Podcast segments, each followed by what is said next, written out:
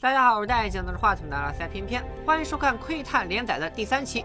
感谢各位的一键三连、投币转发。正片开始前，咱们照例回顾一下上期剧情。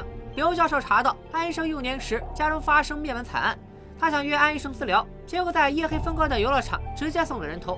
学生们的奶奶在命运和编剧的安排下，撞破安医生家中的密室，贴满了连环杀案的照片、新闻，也在雨夜惨遭灭口。除了以上两位重要配角之外，又出现了三名死者，分别是医疗工厂的临时工、安医生的朋友，以及一个被绑架的小男孩。小男孩目前生死未卜，咱们假设他还活着。连环命案的变态凶手要求高刑警在周五晚的直播中说出他选择猎物的标准，以及小男孩被选中的原因。答错或者不回答，凶手都会在节目结束时杀人。然而，就当我们都以为凶手就是安医生的时候，小白与小男孩同框出现，留下了更多的可能性。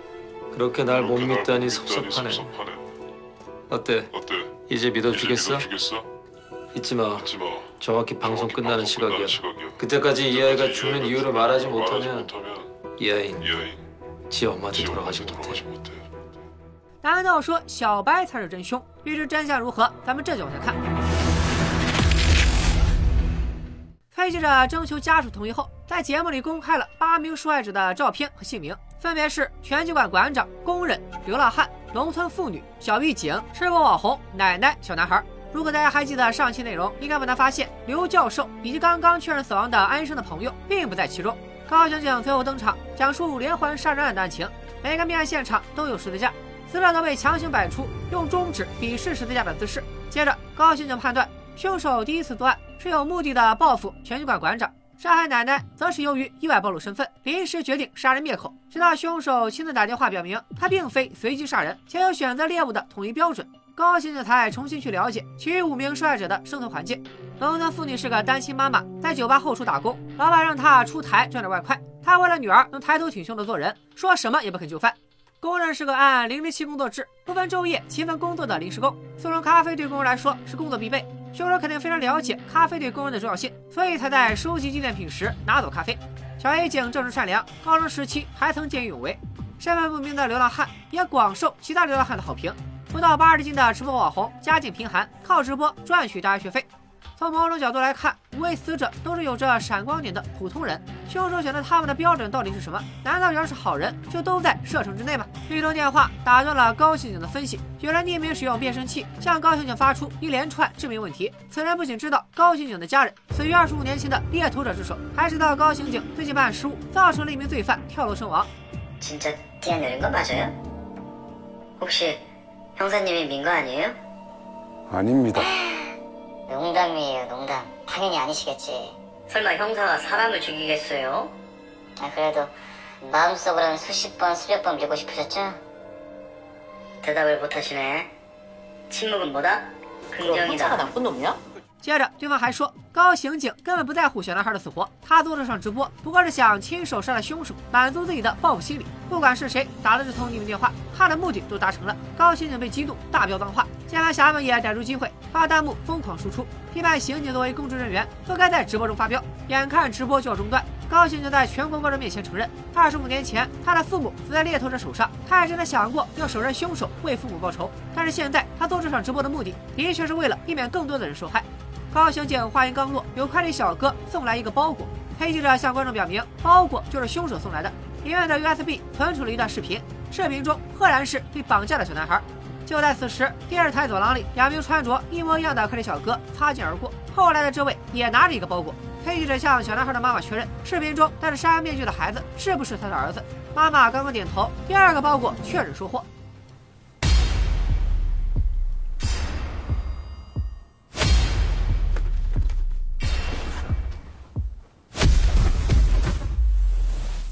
们还有印象吗？刚摘下头盔的男人就是小白的好朋友小面具。他的出现让镜头前的二位都一脸震惊，显然是哪个环节出了差错。下一秒，高刑警就接到了小白的电话。哦，그거제가보낸거랑달라요啊？야그게무슨소리야各种缘由，想必许多人都猜到了。让我们把时间倒回直播开始两小时前。高刑警没找到凶手选择猎物的标准，眼看所有努力就要付诸东流，小白想到了一个点子。第一步。 找学过表演的孩子假扮被绑架的小男孩，并配合小白进行录像。第二步，和小男孩的妈妈串通好，让他在直播开始后确认录像中的孩子就是他的儿子。第三步，小白假扮凶手给高刑警打电话，也就是本期视频开始的时候大家听到的那一段。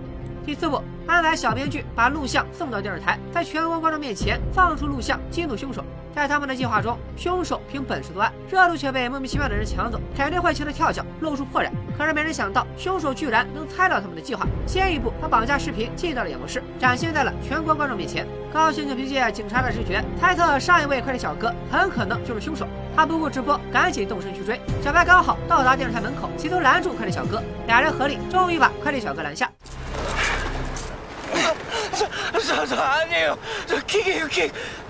회사에 전화해서 물어보세요. 근데 왜 도망쳐 이 새끼야? 아, 졸려서요. 靠，这人还真的只是个快递小哥，他哪知道随便接了一单就和变态杀人魔扯上了关系。下单电话属于非法登记，并没有身份信息，取货也是在地铁站的储物柜，没和寄件人见过面。凶手到底在哪，依然成谜。小白便提出自己去地铁站查监控，让高刑警继续直播。 高刑警刚回到演播室，就听到有知情群众连线。来电人是一家福利院的院长，他看到流浪汉的画像，认出此人是每年都给福利院捐款的好心人。不过五年前流浪汉好像出了什么事，把全部家产都捐给福利院以后，就人间蒸发了。院长还提供了流浪汉和福利院孩子的合照。结果警方记录部门查证，流浪汉曾是某运输公司的老板，五年前因意外失去了家人，所以散尽家财，四处流浪。还没等高刑警研究出凶手为啥要杀流浪汉，之前激怒高刑警的那个人又打来了变声电话。他质疑视频中的孩子并非被绑架的小男孩，难道这个打电话的人就是真正的凶手？花开两朵，各表一枝。小白查看地铁站的监控，凶手不想暴露自己，让小男孩把包裹放进了储物柜，并把这段监控同步到直播中。小男孩的妈妈一眼就认出了儿子的背影，情绪激动的晕倒在演播室，直播被迫终止。在那期间，有编导想起两个月前农村妇女曾和女儿上过电台节目，高刑警也记得农村妇女家中有电台送的纪念品小闹钟，这给了高刑警新思路。直播继续进行，工作人员先放出两个月前农村妇女和女儿的电台连线。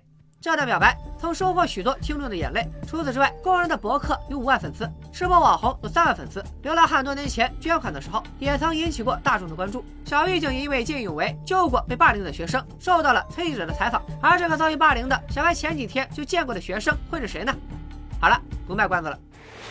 저 선생님, 그 고등학교 때 골다리 밑에서 선생님 구해드린. 저그 그 학생이 치국이거든요. 그러니까 선생님께서 이번에 치국이 좀 살려주세요. 제발 부탁드립니다. 是他是他就是安医生，没想到没想到，两个携带变态基因的孩子还有过这种渊源。因为老爸是猎头者，上学时期的安医生没少被同学们欺负。最严重的一次，要不是小白和小狱警路过，他可能就没命了。安医生如果是真的变态杀人魔，会不会奉行以眼还眼，以命还命这条准则，所以才没有对小狱警下死手呢？一个小猜测，咱们还是回到演播室。 高刑警合理推测，所有死者都或自愿或被动的受到过大众的关注，才会成为凶手选中的猎物。可仅凭这一点，并不足以构成杀人标准。高刑警知道五名死者身上肯定还有其他贡献。就在这时，其他电视台也开始直播。第一台的主持人有理有据，拿出小男孩之前的采访视频，指出小男孩耳朵下有一厘米左右的烧伤疤痕，但凶手送来的视频中，孩子的耳朵下没有烧伤，这说明了什么？说明凶手将计就计，也用了假孩子来钓鱼，然后在另一档节目中爆出了高刑警作假。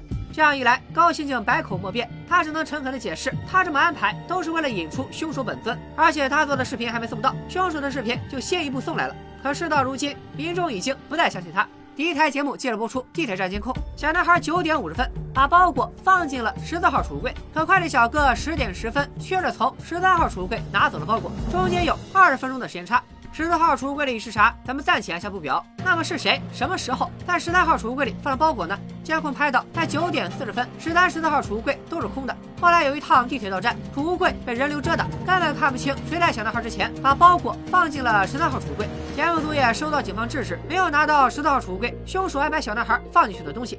这下可好了，高刑警的努力在凶手的一通捣乱之后变成了一场笑话，只能赶紧进广告，打破尴尬的现场气氛。猜记者切得够呛，明明是凶手要求进行直播，为什么还要扰乱流程？高刑警猜测，或许上节目并不是凶手真正的目的，他或许早就布好了局，等待高刑警步入陷阱。高刑警一语成谶，更大的阴谋还在后头。小白就是那个制止敌台的警方，他拿到了十四号储物柜里的包裹，也就是小男孩放进去了那个。小白赶紧通知高刑警，包裹里有一个 U 盘，只不过 U 盘中的文件受损，他只能先去警局技术科快速恢复文件。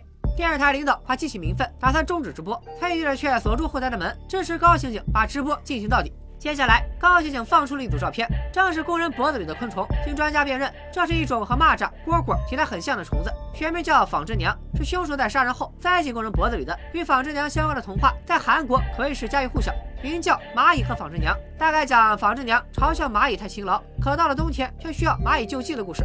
此时，小白终于在警局修复了一小块受损文件。画面中，小男孩面上的眼睛反射出一些照片和新闻简报。小白实在无法辨认其中的内容，就放大画面发给了高刑警。高刑警看到之后，立刻给酒吧老板打电话，确认农村妇女受害当天下班时戴了什么颜色的帽子。老板说是紫色的，可农村妇女的尸体被发现时却戴着红色的帽子。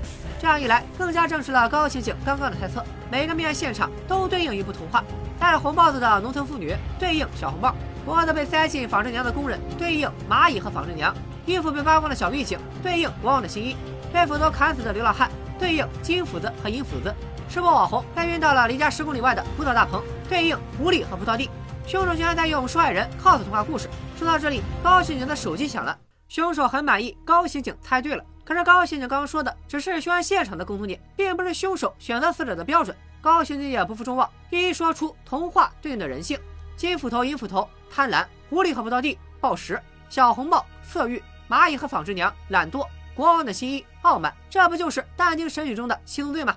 估计有观众会有疑问：为啥小红帽对应色欲？其实，在几百年前，小红帽的故事就是个十八禁小黄文，甚至有传说是因为有了小红帽，才有了狼人这个种族。大家如果感兴趣，可以自行百度。后来，格林兄弟去掉了这个故事里少儿不宜的内容，才成为了如今大家所熟知的童话故事。好了，回看剧情。凶手反问高刑警：“所有受害者都并没有犯过轻重罪，自己为啥要杀他们呢？”高刑警正要回答，警局领导紧急通知，技术部已经通过手机信号找到了凶手的大致方位，让高刑警拖延时间。高刑警马上转移话题，其实他早就发现了凶手的破绽。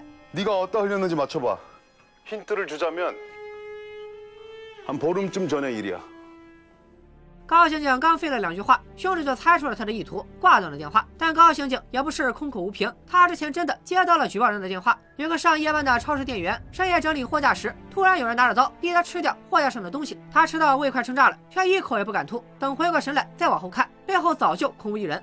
当时店员太害怕了，没敢报警。蔡记者连忙问店员有没有做过网红，或者在电视上出现过。店员回答，他兼职做过模特。这么说来，店员也在凶手挑猎物的范围内。高刑警又打电话给法医，得知吃播网红的胃里并没有残留任何食物，说明网红把食物都吐了。店员一直吃就没事，网红吐出去就被杀，这是什么杀人准则？崔记者曾在网红家中发现了治疗厌食症的药物，说明网红有催吐的习惯。也就是说，吃播网红并不是暴食的人。凶手杀人的标准就快浮出水面。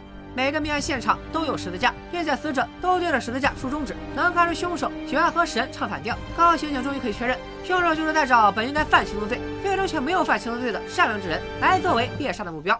성욕이없는자나태하지않는자교만하지않는자탐욕이없는자식탐이없는자시기하지않는자분노하지않는자이게네가정한질대죄악이잖아이새끼야그래서그들을네마음대로처단했잖아 凶手再次打来电话，嘲讽这些无辜的死者以及他们身上的美好品质。高兴就为了拖延时间，让警方锁定凶手的位置，只能继续顺着凶手的话往下说。问他为啥要杀奶奶，凶手却无所谓的表示，奶奶纯粹是命不好。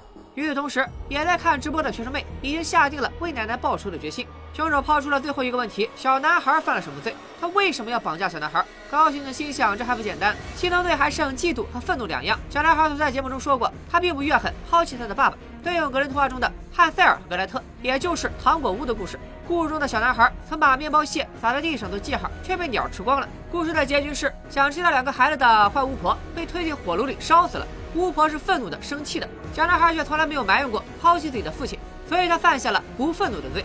话说到这里，警方已经包围了一栋住宅，在警方冲进去的同时，高刑警以为获胜，朝凶手大吼：“别再以神自居了，在我眼里，你连人都算不上，你就是个垃圾。”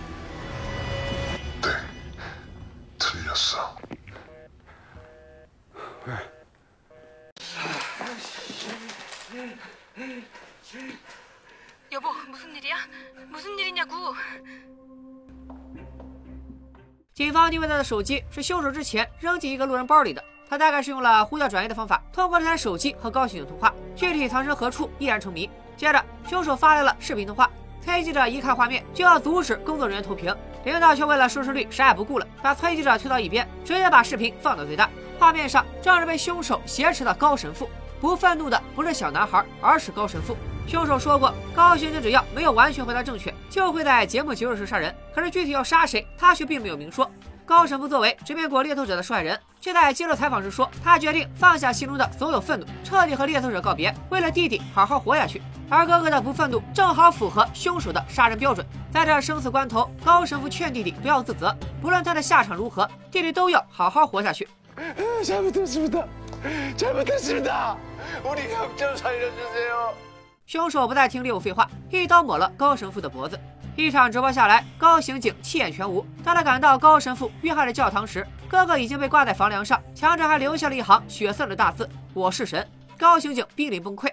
怪物男孩曾向神明祈祷，不想变成这样的怪物。多年过去了，神明显然没有实现他的愿望，所以怪物男孩要取而代之，审判那些相信神明、追随神明的人。而在凶手逃离现场前，学生们看到直播，先一步赶到教堂，想为奶奶报仇。而这个教堂就是小白辖区里的教堂，并非高神父任职的新教堂。学生妹刚看到高神父的尸体，凶手就从背后偷袭，还把蜡烛里的蜡油都扬到了学生妹脸上。学生妹在挣扎中不小心把奶奶的照片掉到了地上，接着她掏出早就准备好的刀，胡乱挥舞，划伤了凶手。对方也一刀捅向了学生妹。就在学生妹空手接白刃时，警察终于赶到。他们先去了高神父任职的新教堂，所以来的晚了一些。凶手则抓紧时间逃离了现场。直到学生妹被救护车送走，小白才姗姗来迟。他嗅到了熟悉的薄荷味，而安医生果然就藏在看热闹的人群里。与此同时，迪台公布了一段真凶送来的录像。众所周知，小男孩一直在寻找自己的爸爸。凶手带小男孩去看他爸爸幸福的新家庭，想借此给小男孩洗脑，让他嫉妒同父异母的弟弟，甚至不惜把弟弟也绑了回来。这个弟弟就是上集里凶手寄过来的假录像中的孩子。可他不管凶手怎么怂恿，小男孩都没有丝毫嫉妒的心理，还说别的杀人魔可怜。小男孩在凶手的标准里犯了不嫉妒的罪，符合《伊索寓言》中的驴与山羊。故事里，山羊一直嫉妒驴能得到农夫的喜爱，在凶手眼里，小男孩就是山羊，弟弟是驴，山羊和驴只能活一个。电视台报道，弟弟已经安全回家，小男孩却仍旧下落不明，所以他很可能选择了让弟弟活，已经没有多少生还的几率。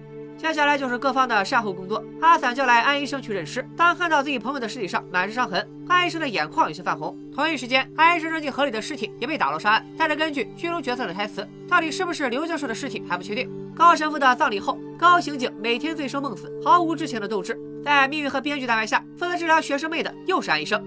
我说你们这片儿是不是就只有一家医院？医院里就只有这么一个医生？安医生问学生妹有没有看清凶手的脸，学生妹光顾着打架，并没有先确认凶手的长相。 그랬으면 죽였겠죠. 저기 선생님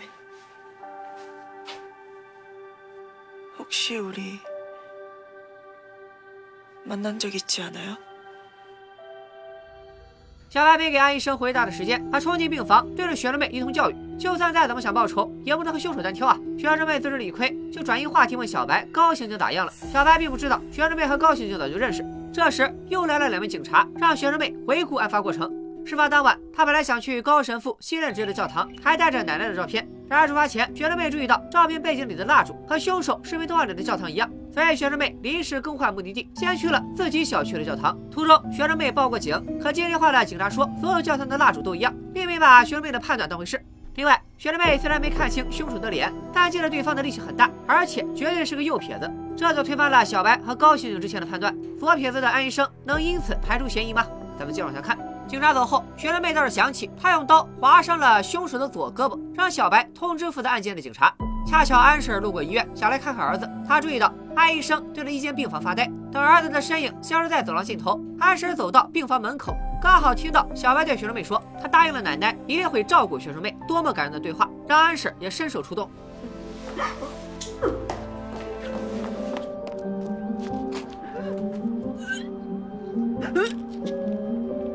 安婶不只是反胃，她是真情实感的吐了，而且再次回忆起当初没有掐死怪物男孩的事，这是啥意思呢？他是发现了安医生是凶手的真相，还是说难道小白才是安婶的亲儿子？ 괜찮으세요?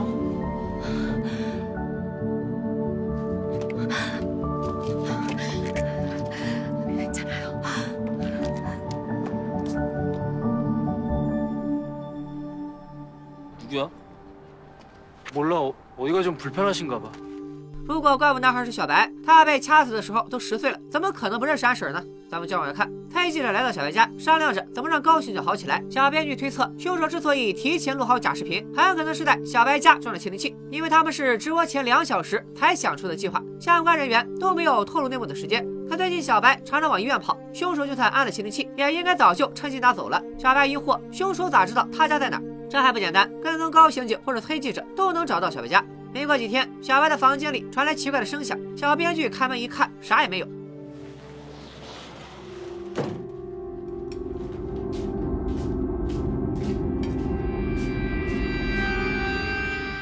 安生这时候潜入小白家有什么目的？莫非他真的装了窃听器，今天特地来拿走吗？小白也没有意识到危险，他翻箱倒柜，找出了上回吃剩的高神父做的杂菜，送去给了高刑警。花开两朵，各表一枝。因为朋友生前最后一通电话打给了安医生，阿散来确认安医生事发当晚在哪里。安医生回答还是老地方，在家。阿散接着问，在最后一通电话之前，两人一周都没有联系过，这在最好的哥们之间相当奇怪。安医生解释道，他以为朋友要出国旅行，所以没有主动联系。阿散越发觉得安医生不对劲。刘教授失踪，朋友是安医生不在场的唯一人证，现在死无对证，其中肯定有鬼。 데니얼박사실종시간에도집에계시고그알리바이대준김준성씨살해됐을때도집에계시고무슨집돌이신가봐요接下来，凶手又公开了小男孩的视频，画面残忍到韩国电视台都得打码。凶手在视频结尾说：“如果高刑警没在三天后的午夜十二点之前抓到他，全国人民都将看到小男孩的尸体。”电视机前，高刑警流着泪，吃完哥哥做的杂菜，终于重新振作了起来。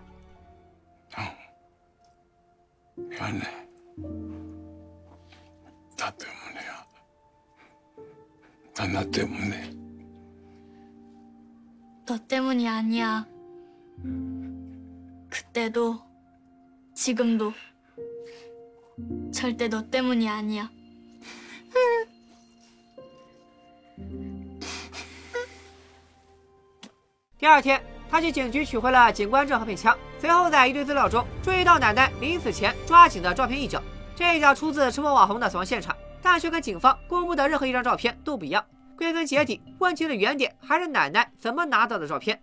高刑警调出奶奶乘坐的两趟公交车的监控，发现证物里并没有奶奶背着的小书包。随后，他在失物招领处翻到奶奶书包里有几瓶酸奶。高刑警瞬间想起，在奶奶消失的胡同里有一家证券公司的老板娘，就拎着同款酸奶。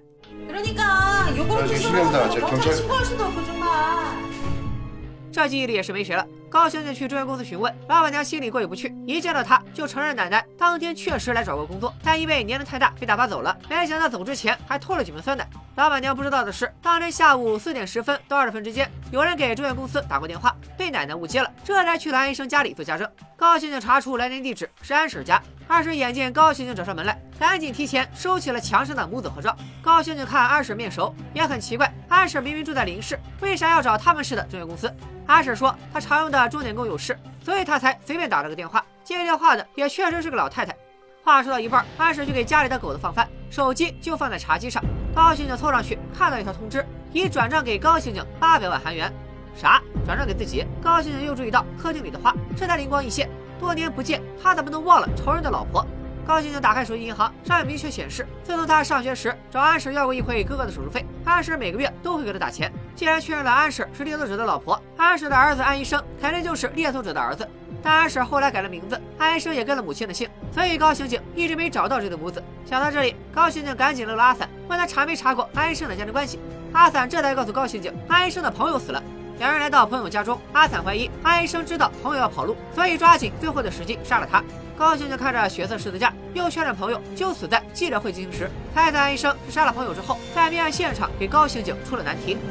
내가그아이를죽인이유를찾아서거기서말해줘안그러면그방송이끝나는시간에전국민이보노앞에서죽일거야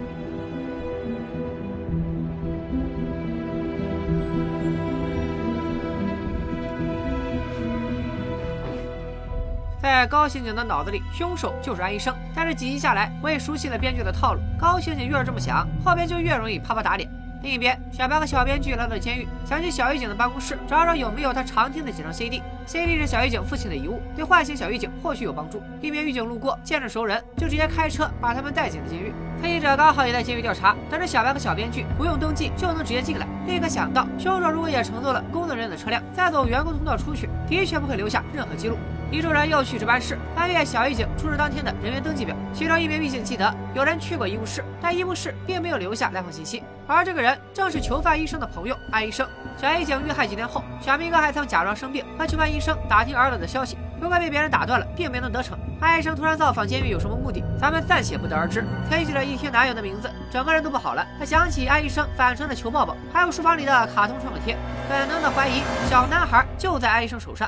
与此同时，高刑警找专业人士撬开了安医生家的密码锁。他刚发现密室，安医生就回家了。高刑警赶紧躲到地下车库的柜子里。等安医生走后，他翻出一双鞋底沾血的皮鞋，以及鞋盒里的一小截拉链。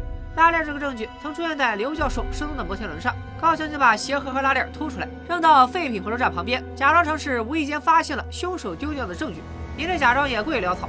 阿萨猜到高刑警私闯民宅，这样偷出来的证物是走不了正规的司法程序的。高刑警让阿散赶紧申请搜查令。阿散犹豫了片刻，还是为了生死未卜的小男孩，没有再坚持原则。他去找上级请示。高刑警继续守在安生家门口，可崔记者的出现是高刑警没预料到的。崔记者去书房翻垃圾桶，刚好翻出了窃听器的残骸。他想起小编剧说过，凶手可能在小白家装了窃听器，对安生的怀疑又加深了一层。崔记者刚收拾好垃圾桶，在角落里捡起卡通创可贴，安医生就出现了。推理者情急之下只能上前抱住安医生，顺手藏起了创可贴。殊不知屋外的高刑警目睹了二人的虐狗行为，这才明白推记者的男朋友就是安医生。所以记者知道他是猎头者的儿子，也没有暴露他的身份。崔记者拿到证物赶紧下楼，安医生等女友走远，也将一份基因检测报告藏好。接着，安医生约崔记者明晚见面，要和女友坦白全部的秘密。这时，高刑警给崔记者打来电话，激动地告诉他，嫌疑人的搜查令下来了，让崔记者赶紧来抢独家新闻。其实阿彩根本没有拿走搜查令，因为据他所说，皮筋上的血和摩天轮上的血迹并不一致。高刑警于是急中生智，给崔记者打电话，大喊找到了嫌疑人，还申请了搜查令，其实是在逼安医生狗急跳墙。果不其然，崔记者离开后，安医生就准备跑路。他把一个黑的行李箱搬上副驾，刚出发没多久，阿散的女友就假装新手追尾安医生的车，然后再报警举报安医生的箱子里有孩子的申医生。警察逼安医生打开箱子的同时，高刑警就在不远处盯着呢。然而，安医生的箱子里只有一些衣服，后备箱里也没有藏人。高刑警只好让阿彩跟踪安医生，自己回去撬开密室。可想而知，密室早已空空如也。高刑警匆忙之下也没有注意到缝隙里的照片。另一边，安医生甩开了阿彩，中途换车，找了个偏僻的地方烧掉行李，以及一份刘教授出品的基因检测报告。推理者则把创可贴送去警局做 DNA 比对。他猜测卡通创可贴是小男孩的，比对结果当然不匹配。还好技术部为了以防万一，接着比对其他受害者。高刑警一回警局，就控制不住对崔记者发火。他明知道安医生是谁的儿子，为啥还要和变态在一起？崔记者听了控制不住作呕，但他想吐是生理性的。崔记者怀孕了。高刑警想尽快定位安医生，却注意到领导把哥哥尸体的照片都藏到了办公室里。原来凶手开膛破肚，把童话书硬生生塞进了高神父的肠胃里。七宗罪最后一个象征愤怒的童话是狼和七只小山羊。狼吃掉了小羊，愤怒的羊妈妈就剪开了狼肚子，救出了孩子们，又往里面塞了石头。高刑警再次深入刺激，在烤肉店喝得烂醉如泥。说时迟那时快，检测结果出来了，创可贴上的 DNA 和奶奶的 DNA 一致，安医生皮上的血迹也和刘教授的尸体一致。之前阿坦说过了，鞋上的血迹和摩天轮上的血迹并不一致，而摩天轮上的血迹又和刘教授车里的一致。那么显然，河里打捞出来的这具尸体并不是刘教授，他到底是谁呢？大家进入这个坑，估计很快就会填上。林特赶紧召集全员。除了睡着的高刑警，集体赶往安医生家，而安医生难得来看望安氏。알고계셨죠 뭘？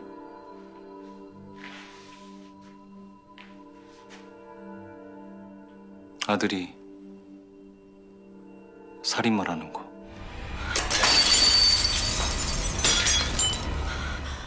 安氏这个反应又是一语双关，可以解释成安医生就是凶手，也可以解释成安医生并非亲生。阿婶惊讶于安医生发现了真相。另一边，小白发现学生妹摔倒在浴室，不放心她一个人待着，就把学生妹背回了自己家，再返回去取那只之前送给学生妹的小鸟。半路，小白接了电话，领导联系不上高刑警，只能先告知小白，安医生就是变态杀人魔。小白立刻抢先一步来到安医生家，在密室的墙缝里找到了农村妇女的照片，并且发现墙背后是空的，密室之内还有密室。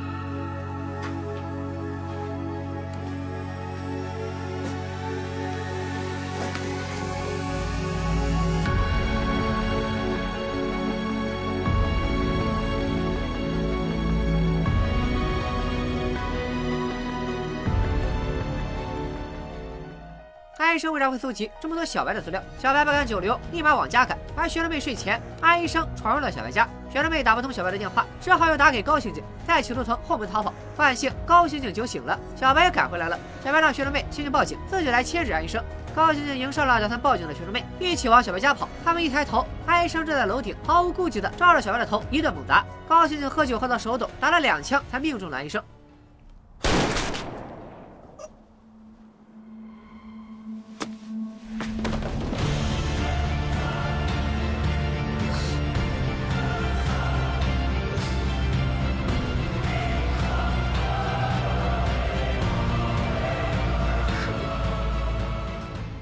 两个天选之子同时被送进医院竟然有些同生共死的意思。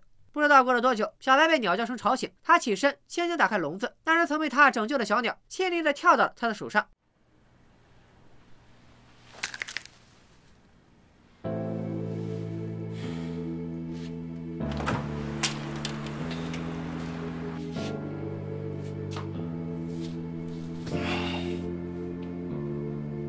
你是怎么劝我的。